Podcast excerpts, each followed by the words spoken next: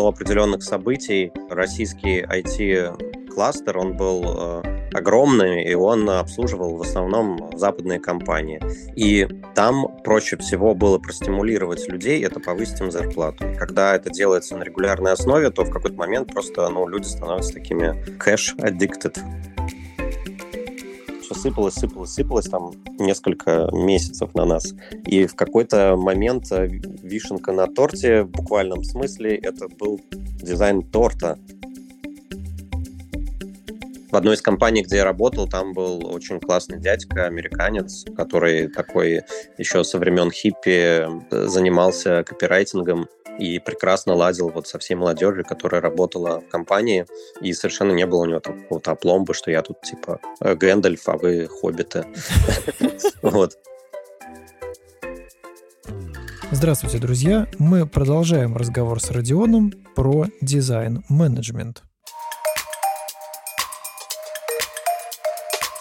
Есть несколько стадий. Сотрудник у дизайнера, который приходит. Первая стадия когда вы его нанимаете, вторая стадия, когда вы его развиваете, третья стадия, когда вы его удерживаете, и четвертая, когда вы его отпускаете. Вот давай я про эти стадии сейчас коротко расскажу, как я себе это вижу. Наверное, самое такое важное, болезненное и сложное – это про найм, потому что э, это актуально для очень многих дизайнеров, которые ищут работу. Ну, я могу просто сказать, э, как я обычно проводил поиски. Отдельно скажу, что я не являюсь э, экспертом э, с точки зрения, с точки зрения э, рекрутмента, да, то есть я не там, не учился непосредственно рекрутменту и не являюсь психологом по образованию, хотя психологию изучал. Для меня, вот когда прислали мне 10 резюме, допустим, да, в неделю, допустим, меня, у меня открыта позиция, мне прислали 10 резюме за неделю. То есть поработал рекрутер, ну, точнее, Обычно это researcher, то есть э, тот, кто отфильтровывает просто согласно описанию вакансии. А, вот, э, прислали мне 10 э, резюме, на что я буду смотреть. Я буду смотреть на портфолио прежде всего. Я сразу же просто открываю резюме, вообще ничего не читаю, иду в портфолио. Поэтому портфолио должно быть в порядке. Думаю, тут все понятно.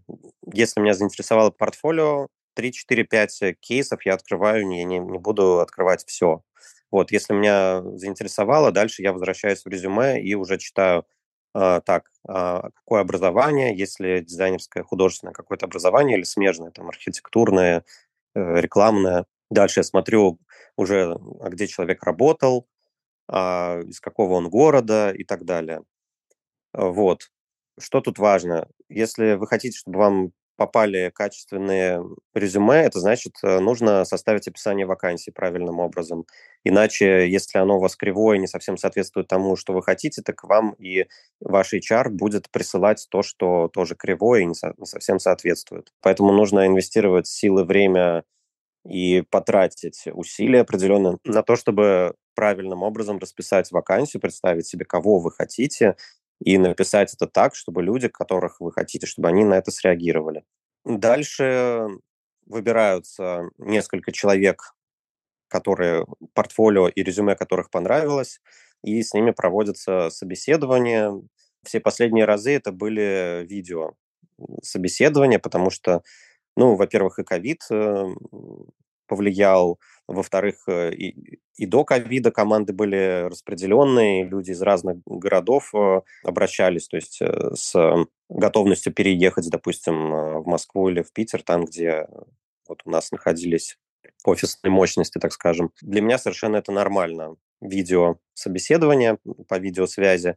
Обычно это просто разговор непринужденный, обсуждение опыта человека, рассказ о наших проектах, э, чем потенциально ему предстоит заниматься и так далее. Я лично очень не люблю всевозможные вот эти вот стрессовые э, собеседования, то, что в каких-то было принято таких российских компаниях, когда считалось, что надо прям вот, ну, морально там а, уничтожить соискателя, вот, по-моему, это какая-то очень нездоровая практика. Поэтому, на мой взгляд, э, правильное, хорошее собеседование – это непринужденное дружеское беседа, так чтобы человек мог открыться, поделиться действительно своим опытом, своими какими-то чаяниями, надеждами, рассказал про то, чем он хотел бы заниматься, где его самые сильные стороны на самом деле. Вот, а не так, что вы притворяетесь Э, что вы там злой начальник, а он притворяется, что он, э, значит, блестяще отвечает на все стандартные вопросы,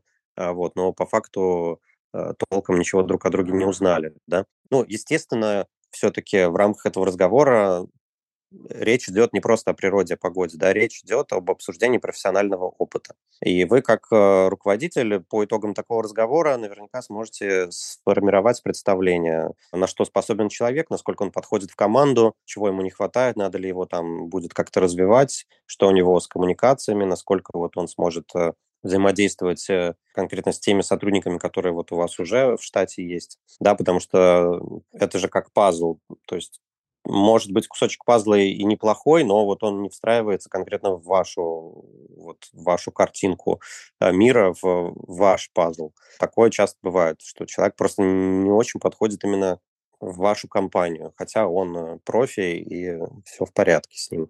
На что я обращаю внимание, помимо того, что человек, допустим, э, не вполне квалифицирован, также надо смотреть, чтобы он не был э, overqualified, что называется, чтобы он не был слишком квалифицирован для данной позиции. Это просто значит, что есть риск того, что он поработает там полгода и а, быстро соскочит на что-то другое, а использует вашу компанию, вашу позицию просто как такую передержку, чтобы получать зарплату и там спокойно, не знаю, думать о новых каких-то грядущих проектах. Это как бы не очень хорошо, это не очень профессионально э, с точки зрения э, руководителя. То есть руководитель должен нанять человека такого, такого, который потенциально несколько лет задержится. Следующая фаза – это развитие. Ну, про развитие я немного уже сказал, да, существуют всевозможные практики, как э, развивать свою дизайн-команду. Здесь могу отдельно сказать, что для меня очень важно это вот единый общий стиль какой-то выработать, так чтобы люди были взаимозаменяемы на проектах, и чтобы не было э, вот таких сильных флуктуаций, что ты открываешь какие-то наши брендовые материалы и сразу понимаешь, кто из твоих это сделал. То есть это значит, что у них есть какой-то дисбаланс, вот такой трэш-холд э, в стилистике.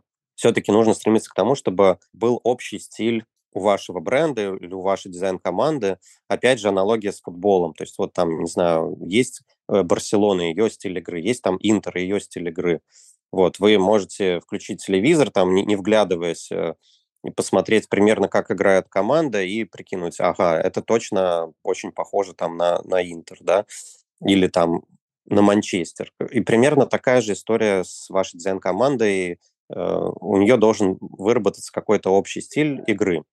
Поэтому я стараюсь добиться того, чтобы ребята очень много взаимодействовали, поочередно работали, скажем, над одним и тем же проектом. Допустим, начал один, потом включился второй, первый переключился на что-то другое, или они сообща там что-то сделали эм, с общими элементами с дизайн-библиотеки, поработали прям на одном канвасе вместе. То есть э, коллаборация, коллаборация и еще раз коллаборация, она позволяет э, вот вашу команду сделать более такой унифицированной и выработать э, единый подход.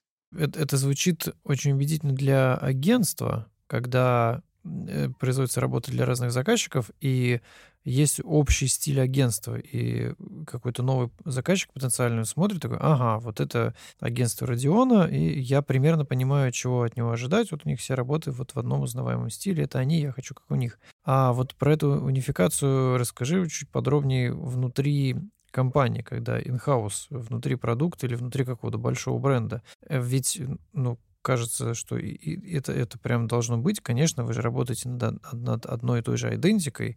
А какая здесь может быть э, разность в стилях, если вообще внутри одного бренда все происходит?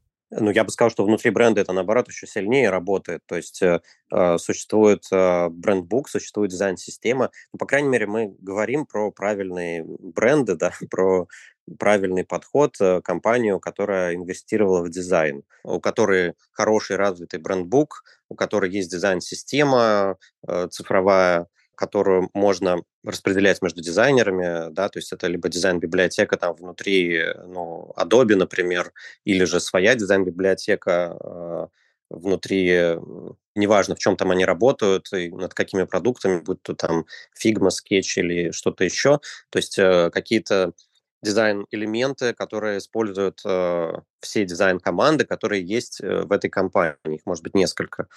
Э, так вот, э, вот это все, это и есть как раз тот э, э, стиль, набор правил, э, набор э, подходов, который и является частью дизайн-культуры этой компании, частью дизайн-кода. А дизайн-код компании, я имею в виду DNA компании, то есть ДНК. И люди, которые работают определенное время, дизайнеры, которые работают в компании, ну, скажем, от года, они уже, им встраивается эта ДНК, они начинают делать э, все свои ассеты, материалы э, в соответствии с э, визуальной культурой бренда. То есть как раз-таки внутри компании это все происходит быстрее и в большей степени, нежели чем в агентстве, потому что или дизайн-студии, потому что там действительно приходится переключаться на разные стили в зависимости от клиента зачастую.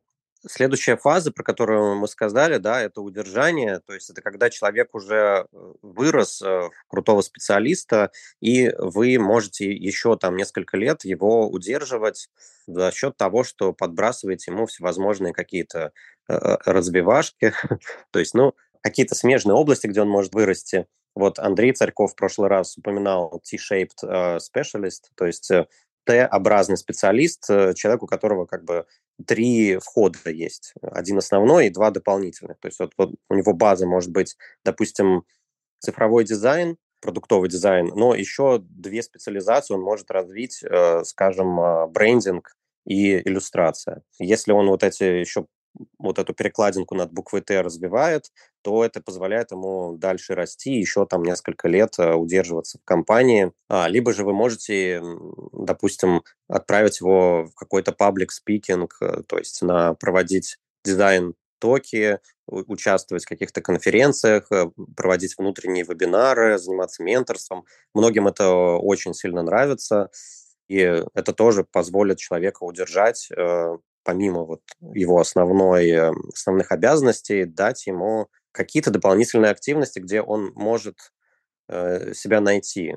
При том, что вот, ну, развивать его профессионально вроде как уже все, некуда. Вы уже не можете его развить э, в силу тех или иных причин. Условно говоря, он уже, может быть, вас э, самого как руководителя уже перерос в плане скиллов э, хардовых и в плане понимания дизайна в целом. Ну и дальше следующая фаза, это когда вы уже отпускаете сотрудника, тоже надо понимать, что вот если он совсем уже перерос и компанию, и дизайн-команду, ну, он э, начнет э, становиться токсичным в какой-то момент, если никто не будет дать, давать ему уйти, будет, допустим, будет стимулировать его деньгами, только деньгами. А, это вообще плохой стимулятор, э, деньги. Звучит провокационно, но мы же работаем-то за зарплату.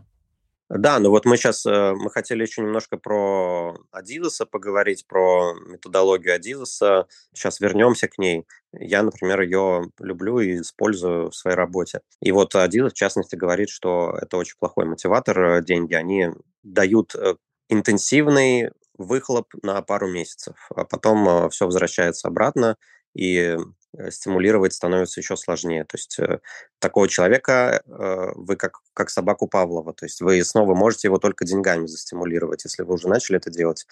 Вот. Ну и все, он подсаживается, так скажем, на это. Это проблема российского IT, кстати, вот, который раздулся в такой большой пузырь, где были колоссальные зарплаты у разработчиков, а просто потому, что западные клиенты, на которых э, работала российская IT, они готовы были ему платить, ну, сколько угодно. Ну, вот, ну, типа, миллион, хорошо, на тебе миллион. Условно сейчас говорю, да. И люди как бы совершенно становились, э, ну, такими денежными наркозависимыми, зачастую забывая о том, что основная их э, вообще-то задача это вот решать проблемы бизнеса, заниматься работой, а не искать э, вот, вот этих вот э, безумных прибылей. Но ты сейчас имеешь в виду не э, адекватную оплату труда, а, ну, как бы как по аналогии с, overqualified, как бы over зарплатифайд, да, то есть такой чрезмерные неадекватные зарплаты и неадекватная денежная стимуляция, да, которая раз, развращает то есть ты, ты, не, ты не о том, чтобы это, это не говоришь не о том, чтобы там не доплачивать сотрудникам, не знаю, там намеренно платить мало и так далее, и так далее. Не, не об этом же речь, да? Ну, не об этом. Речь как раз о том, что, вот я повторюсь, до определенных событий э, российский IT-кластер, он был э, огромный, и он обслуживал в основном э, так или иначе, посредованно или, не, или напрямую, он обслуживал западные компании. Не только западные, там, азиатские, не знаю, ближневосточные, всякие дубайские, я имею в виду, и эмиратские. И там проще всего было простимулировать людей, это повысить им зарплату. И когда это делается на регулярной основе, то в какой-то момент просто ну, люди становятся такими cash-addicted. По поводу методологии Ицхака Адизеса отдельно хотел сказать, что кому интересно, почитайте. Возможно, очень многие и так в курсе. Вот у него есть эм, определенная методология, которая позволяет определить типы менеджмента э, для каждого руководителя, определить типы исполнителей для тех, кто у него в команде находится. Это очень популярная такая метрика, которую использовали большие корпорации. И я использовал э, этот подход э, в своих дизайн-командах и могу сказать, что очень доволен, как это работает. В чем там суть? Это позволяет э, распределить людей, условно говоря, по психотипам с точки зрения работы в команде и с точки зрения взаимодействия. Не буду вдаваться подробнее, мы оставим ссылку, но смысл в том, что когда вы, допустим, приходите в новую команду, вам это поможет понять, э, что за люди у вас в команде, и понять, кто к чему предрасположен, и каких вещей стоит от, от кого ожидать. То есть э, кто проявит себя как э, коммуникатор хороший, кто проявит себя как исполнитель хороший, кто проявит себя как хороший администратор, а у кого есть творческий потенциал, какие-то задатки интерпренера, то есть предпринимателя, это тоже можно использовать. Единственное, что хочу предостеречь, э, не надо относиться к этому как э, к какому-то какой-то золотой пуле. Это просто одна из методологий, э, одна из метрик, которую можно, один из инструментов, да, то есть вот условно сверло, допустим, да, в мастерской. Его можно использовать по назначению, но это не значит, что там надо бегать и сверлить везде, где не попадя. То есть это вот хороший очень инструмент, который позволяет э, систематизировать э, представление о вашей команде и выявить э, слабые и сильные стороны, а также просчитать конфликты возможные, которые будут. Потому что как раз-таки вот он там в своей методологии приводит типичные конфликты, которые возникают между разными психотипами. То есть, э, допустим, психотип администратор, человек, который склонен к зарегулированию процессов, а, он может э, вступить в клинч с интерпренером, то есть человеком, который фонтанирует идеями. И это просто все надо заранее просчитывать. Или же там а, исполнитель может вступить тоже в конфликт с интерпренером, потому что этот набрасывает идеи каждый день что-то новое и говорит, так, все, бросай то, что ты делал вчера, давай начинаем делать что-то новое сегодня, а тот человек не привык совершенно так работать, он э, привык э, доделать дело до конца, э, получить результат. Вот эти все вещи, они очень хорошо у него описаны, я их э, применяю на практике и э, позволяет эм, оптимизировать работу, лучше понимать людей, лучше понимать психологию их мышления и почему они совершают те или иные поступки в рабочем процессе. Давай вернемся к вопросу удержания и отпускания. То есть вот это, кстати, безумно интересно про отпускание. Это прямо, прямо очень интересно. Да, в какой-то момент надо отпустить э, дизайнера, пожелать ему всего наилучшего, остаться хорошими друзьями, дружить в соцсетях и там друг друга рекомендовать, нежели пытаться его заставить э, работать дальше, если он уже явно демотивировался, если уже ничего его, кроме денег, э, не мотивирует, он перерос эти проекты, он перерос э, эти задачи и, допустим, эту дизайн-команду, в которой он находится, он станет просто токсичным элементом, если вы его вовремя не отпустите. То есть он начнет э, пагубно влиять на других, более свежих, более молодых, которые замотивированы, которые хотят что-то делать. Вот. А там будет ходить, условно, ну, дяденька, который будет говорить, что да все, я это видал еще там э, пять лет назад мы такое уже делали, все по новой, там, э, не хочу, это делайте сами и так далее. Ну, по поводу вот этого цикла, э, жизненного цикла дизайнера внутри дизайн-команды. То же самое, я почему так люблю вот эту аналогию с футбольной командой, потому что там все то же самое. Вот есть какая-нибудь звезда, там Неймар, допустим, но вот он будучи одним из самых дорогих э, игроков в мире, все равно в какую-то команду он уже не, не встроится просто, он не нужен там. И именно поэтому футболисты кочуют по клубам, уходят из одного в другой, потому что тренеры это понимают, что ну вот он не может, допустим, построить э, команду эффективную вокруг вот этого, допустим, человека, или что этот человек ему будет э, в команде явно лишним. А в другой команде он, наоборот, э, подойдет. И там еще пара таких же будет с ним, которые могут ассистировать. И вот они там три звезды втроем будут э, всех остальных тянуть. Вот здесь э, все очень похоже. А, получается, что текучка кадров неизбежна, вопрос только в том, насколько частая. Да, текучка неизбежна, но именно я бы называл это текучкой, это когда у вас реально в течение года увольняется по несколько человек из команды. Ну, будем говорить, условно, команда 15 человек, если оттуда постоянно кто-то уходит, это плохо. Это значит, что что-то у вас не так в команде. Э, если же там, ну, условно говоря, раз в год кто-то уходит, это нормально, потому что вот как раз-таки кто-то перерос, кто-то нашел для себя что-то новое, вот, это нормально. Если, э, в общем-то, сам термин текучка, он э, характеризует, когда у вас а, вот прям потоком это все течет. Один, на следующий месяц второй, а потом еще двое, а потом вы набрали троих абсолютно рандомных людей, и как бы они не встраиваются, поэтому тоже потом уходят. Вот это уже текучка. Ну, то есть э, дизайн-агентство или дизайн-команда внутри бренда, они не могут быть как рок-группа, там вот 40 лет э, играет одна и та же пятерка музыкантов. Такого не бывает, да? Ну, я думаю, что как рок-группы бывают, которые играют 40 лет, точно так же дизайн-команды бывают, которые играют 40 лет. Но ты вообще много знаешь рок-групп, которые 40 лет играют? Ну, «Машина э, времени». Ну вот, да, Rolling «Машина Stones, времени». Кто там еще? Да, и Rolling Stones. Слушай, ну 30 лет это такой срок для рок-группы нормальный. Они сейчас все, ну, очень много рок-групп сейчас э, там 30 лет на сцене, 25 лет на сцене. Ну, то есть, ну, для дизайн-команды это, конечно, сложно представим, потому что возраст, кстати, вот о возрасте и перерастании дизайнеры ну, у тебя были в команде там 60-летние графические дизайнеры, которые вот начали работать в 20, и вот они 40 лет работают граф-дизайнером? Или все-таки такого не бывает? По поводу рок-групп, э, очень много рок-групп, которые выпустили пару-тройку альбомов или вообще один, и потом распались. И при этом они там э, до сих пор э, ценятся, и до сих пор фанаты их любят. Ну, это нормально, слушай, то есть тут то, точно так же и с дизайн-командами, да, могут быть сплоченные какие-нибудь коллективы типа Пентаграмма, там, да, которые десятилетиями э, фигачат э, крутые проекты для топовых брендов, а могут быть э, команды, которые, ну, встретились, поработали, дальше э, как-то разбежались все по своим проектам сольным. То, что касается возраста, это очень хорошая, интересная тема.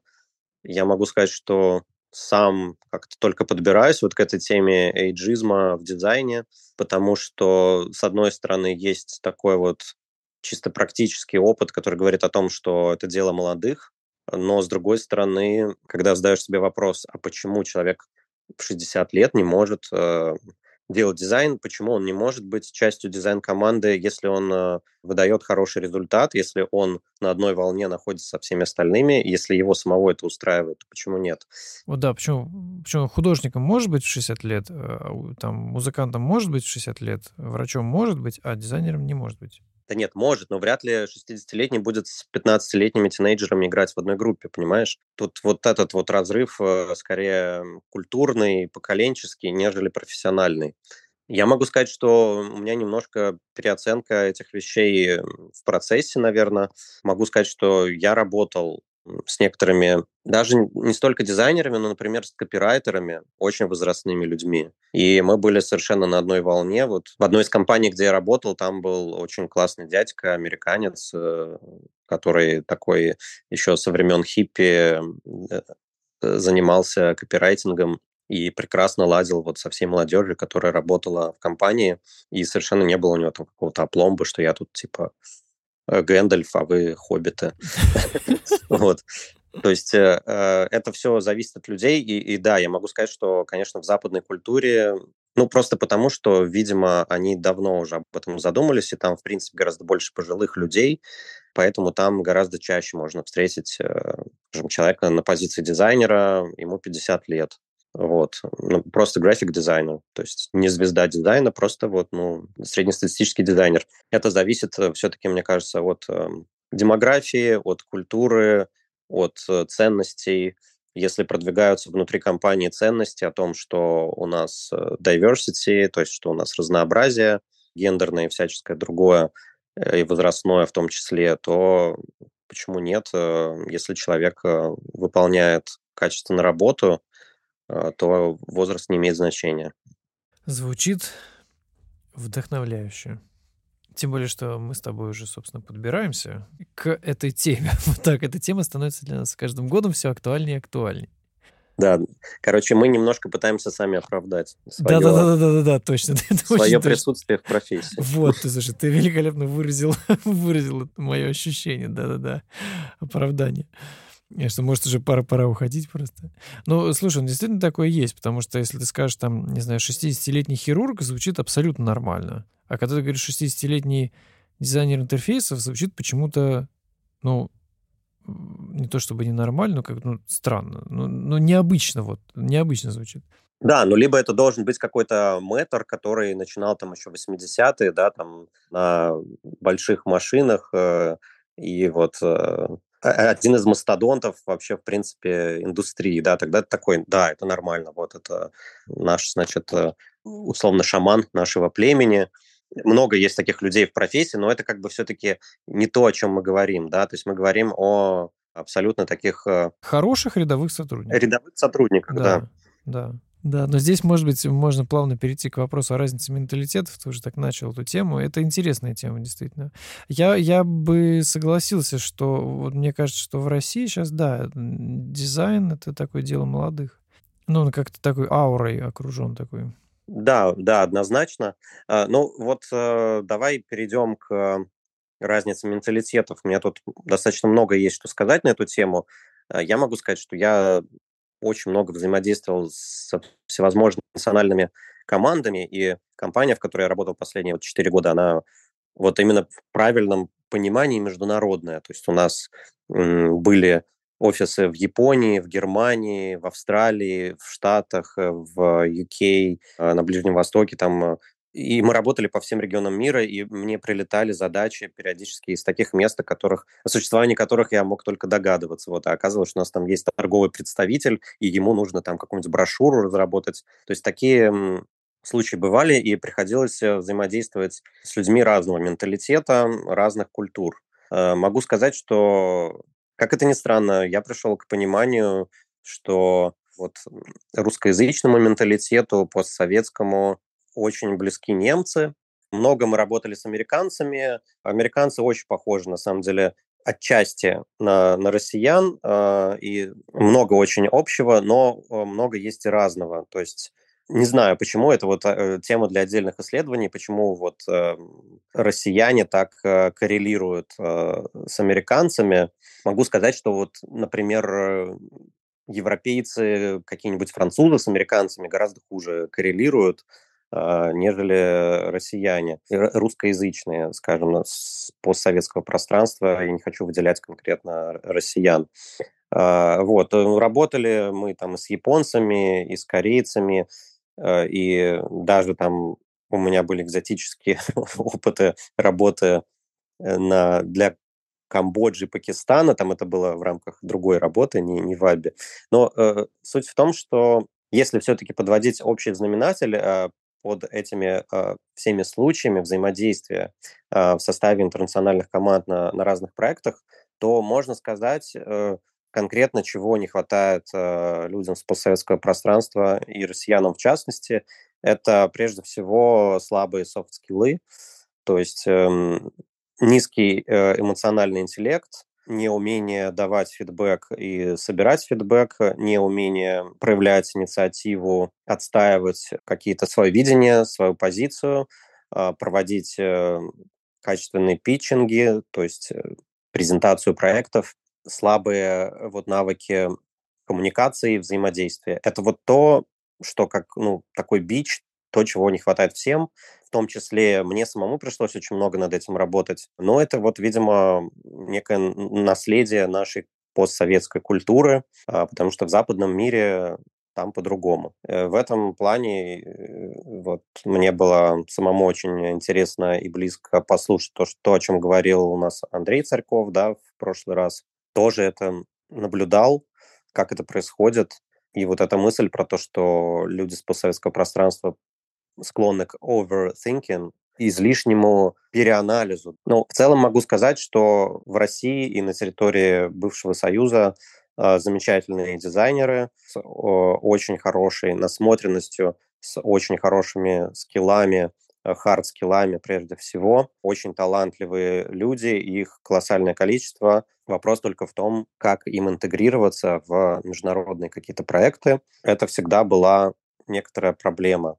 Во многом, кстати, связано еще с английским. То, что когда меня спрашивают, что бы ты посоветовал изучать, там а, а, мне Cinema 4D, там, не знаю, Blender, э, там, Figma, Sketch, то все, я говорю, изучай английский. Ты реально сможешь обойти на повороте других ребят, которые там, ну, на пол головы тебя выше, но ты их обойдешь просто за счет английского, если ты будешь его изучать. Это, кстати, то, что я хотел посоветовать э, всем дизайнерам, неважно, начинающим или продолжающим. У тебя был опыт работы с Китаем? Знаешь, нет, э, э, вот как раз-таки Китай для меня это такая, такое белое пятно. У меня не было опыта работы напрямую с китайцами, то есть мы делали для Китая, но опосредованно, то есть, скажем, мы делали для торговых представителей, которые работали на Китай, делали какие-то брошюры, какие-то презентации, рекламные материалы, но это было не напрямую с китайцами. То есть это могло быть для нашего японского офиса, допустим. С Китаем, конечно, интересно. Такого пока у меня не было опыта. И как раз там говорят, что там разница менталитетов, она колоссальная. Вот у меня есть друг, который работает в Huawei, в российском подразделении, и говорит, рассказывает очень много удивительных вещей про Китай. А Китай ну, как я вижу, становится для нас все более и более актуален в плане международного сотрудничества, поэтому и такой вопрос. Родион, очень простой вопрос. Что самое сложное в работе дизайн-менеджера? Я думаю, что это функция, так называемая бренд police, то есть э, функция дизайн полицейского и хранителя брендбука которую неизбежно должен на себя взять э, дизайн-директор. Ну, поясню, что это такое. У правильного бренда, который является консистентным, то есть цельным, у него должен быть э, единый фирменный стиль, и он должен масштабироваться по всем каналам, по всем регионам. То есть не может быть, э, скажем, Nike Swoosh как-то по-другому исполненный, как, с каким-нибудь загибом, там, э, и другого цвета где-нибудь в Малайзии. Ну, не может быть такого. Это бренд от этого рушится, от таких вещей. Но при этом повсеместно вот такие вот тенденции, они внутри бренда возникают. Кто-то где-то в каком-то офисе отдаленном или неотдаленном, или прямо там член э, правления вдруг э, приходит, и у него там э, нарушение фирменного стиля лезет просто отовсюду, и как бы не те шрифты, не тот логотип, э, не те цвета, вдруг э, просто ему захотелось, э, что-то там в голову взбрело.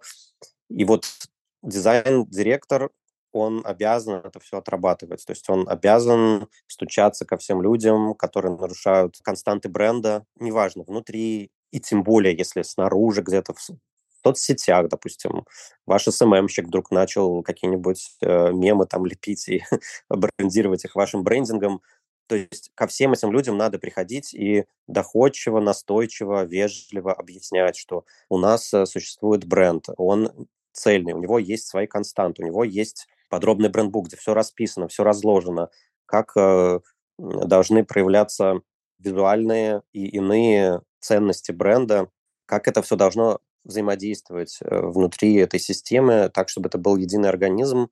И неизбежно, естественно, вы получите там негатив. В ответ вы можете получить какую-то конфликтную ситуацию. Э, вот это, пожалуй, самое сложное. То есть неизбежно будут какие-то хейтеры лично вас, которые будут считать, что вот этот ходит какой-то, значит, э, зануда и учит нас жизни, а мы вот так видим, и вообще как бы почему он там на своей должности будет мне рассказывать, скажем, а, я там директор по финансам, что нельзя, видите ли, не знаю, там а, ставить э, розовые розы, предположим.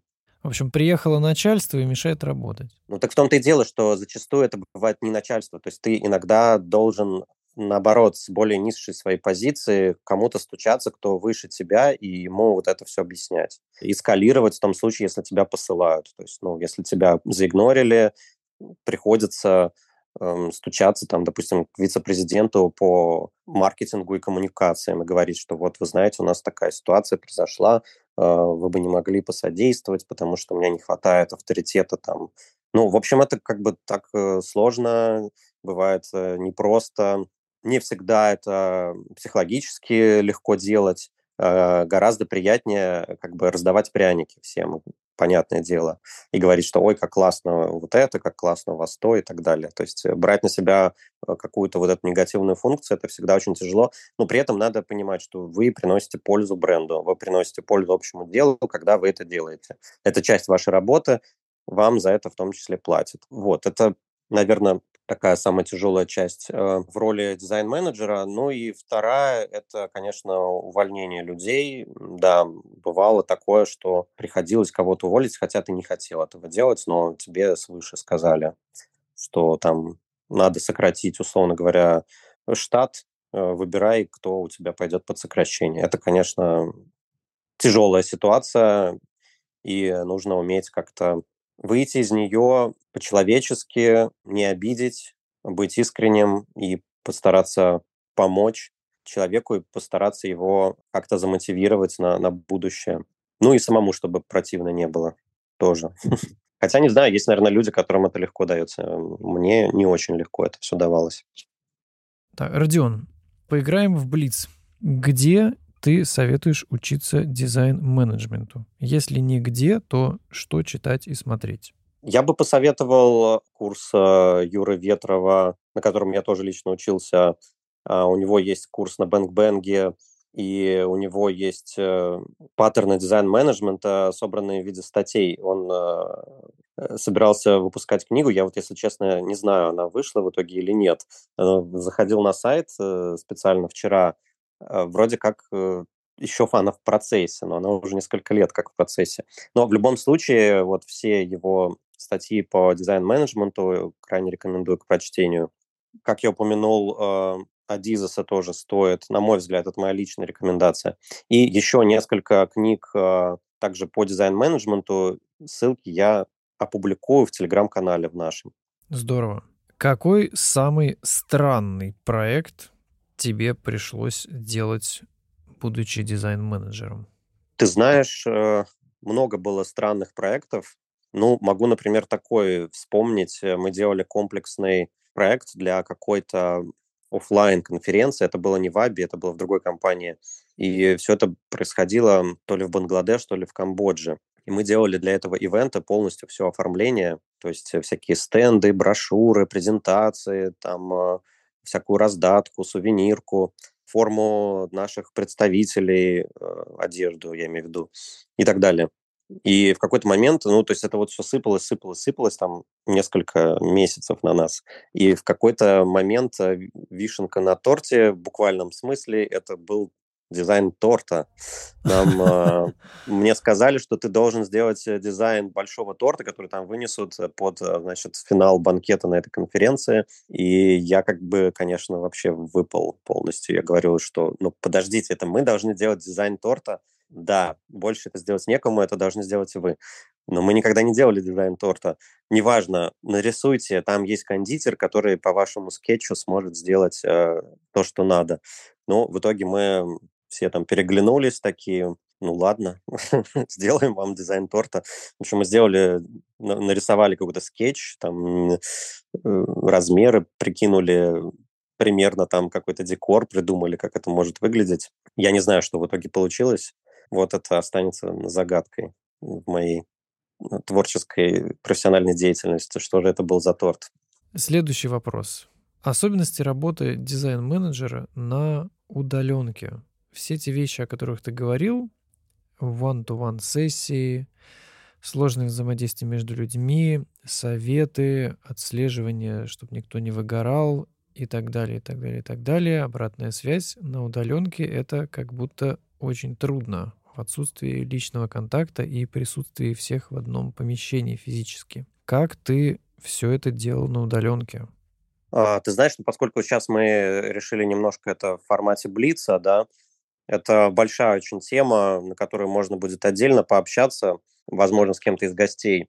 В целом могу сказать, что мы успешно прошли весь этот этап удаленки, но потому что, как раз-таки потому что мы практиковали командные практики всевозможные, всякие митапы, всякие дизайн-ревью работ, дизайн-калибровки, то есть когда мы брали какой-нибудь кейс и все вместе команды его обсуждали с другими командами, с другими дизайн-командами, с пиар-командой, там, с ивентами. То есть э, мы много практиковали командных э, взаимодействий всевозможных, и именно это нам дало возможность, когда все уже разбрелись по разным локациям, работали удаленно, по сути, там на протяжении двух лет, нам э, это позволило оставаться командой и сохранять вот этот вот единый вижен, единый подход, единое понимание, единая ценность. Я понимаю, что когда речь идет о том, что тебе надо собрать полностью удаленную команду, и чтобы это была именно команда, чтобы люди хорошо друг друга понимали, чувствовали, это крайне тяжело. То есть э, без э, периодически каких-то форматов командообразовательных, то есть когда все собираются вместе и общаются, делятся опытом, критикуют друг друга, обсуждают что-то, ну, это практически нереально, практически невозможно. То есть э, это просто можно собрать людей на проект, чтобы они быстро сделали какой-то проект, и все, и разбежались. Да, а чтобы именно полноценную дизайн-команду, я боюсь, что полностью удаленно это нереально. То есть можно дизайн-команду удержать на удаленке, если вдруг случилась удаленка, но крайне трудно собрать с нуля дизайн-команду на удаленке. Да, я сказал, что практически невозможно. Нет, это возможно, но это тяжело. И это тяжело прежде всего будет для э, дизайн-менеджера. А, Родион, ты дал советы дизайнерам, а дай теперь совет э, бизнесу. Как развивать дизайн команды? Я бы посоветовал э, любым бизнесам это инвестировать в дизайн и практиковать дизайн- driven подход. Коротко, в чем он состоит.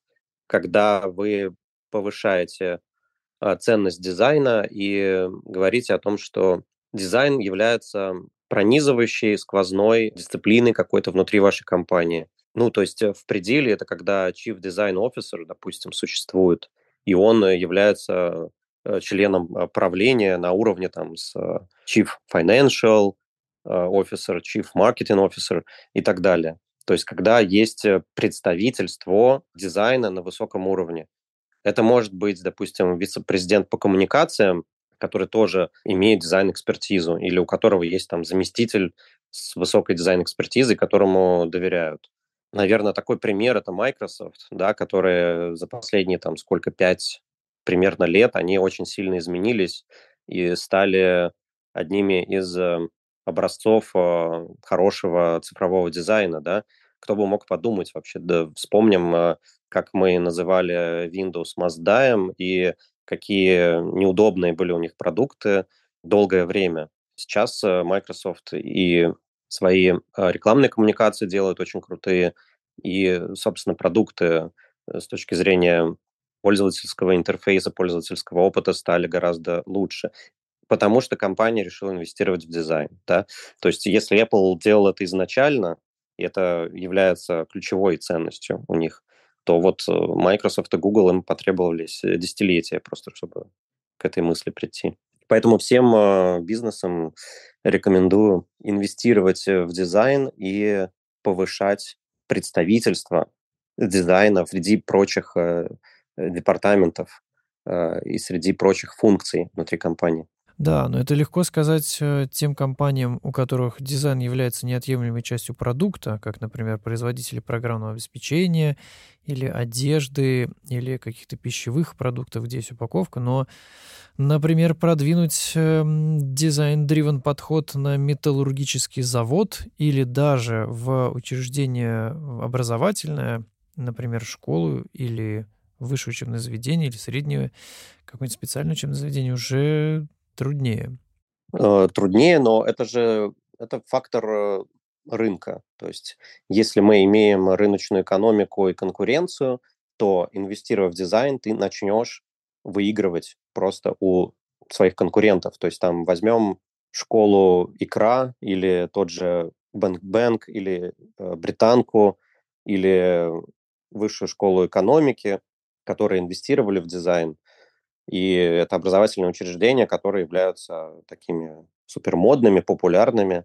Но по факту, возможно, есть э, второй эшелон, где там э, лекторы не хуже, а зачастую те же самые лекторы, что и, в этих э, учреждениях. Просто а, обычно же спикеры работают по разным школам и образовательным учреждениям. Вот. Но другие ребята гораздо меньше инвестировали в дизайн, и поэтому являются именно вторыми.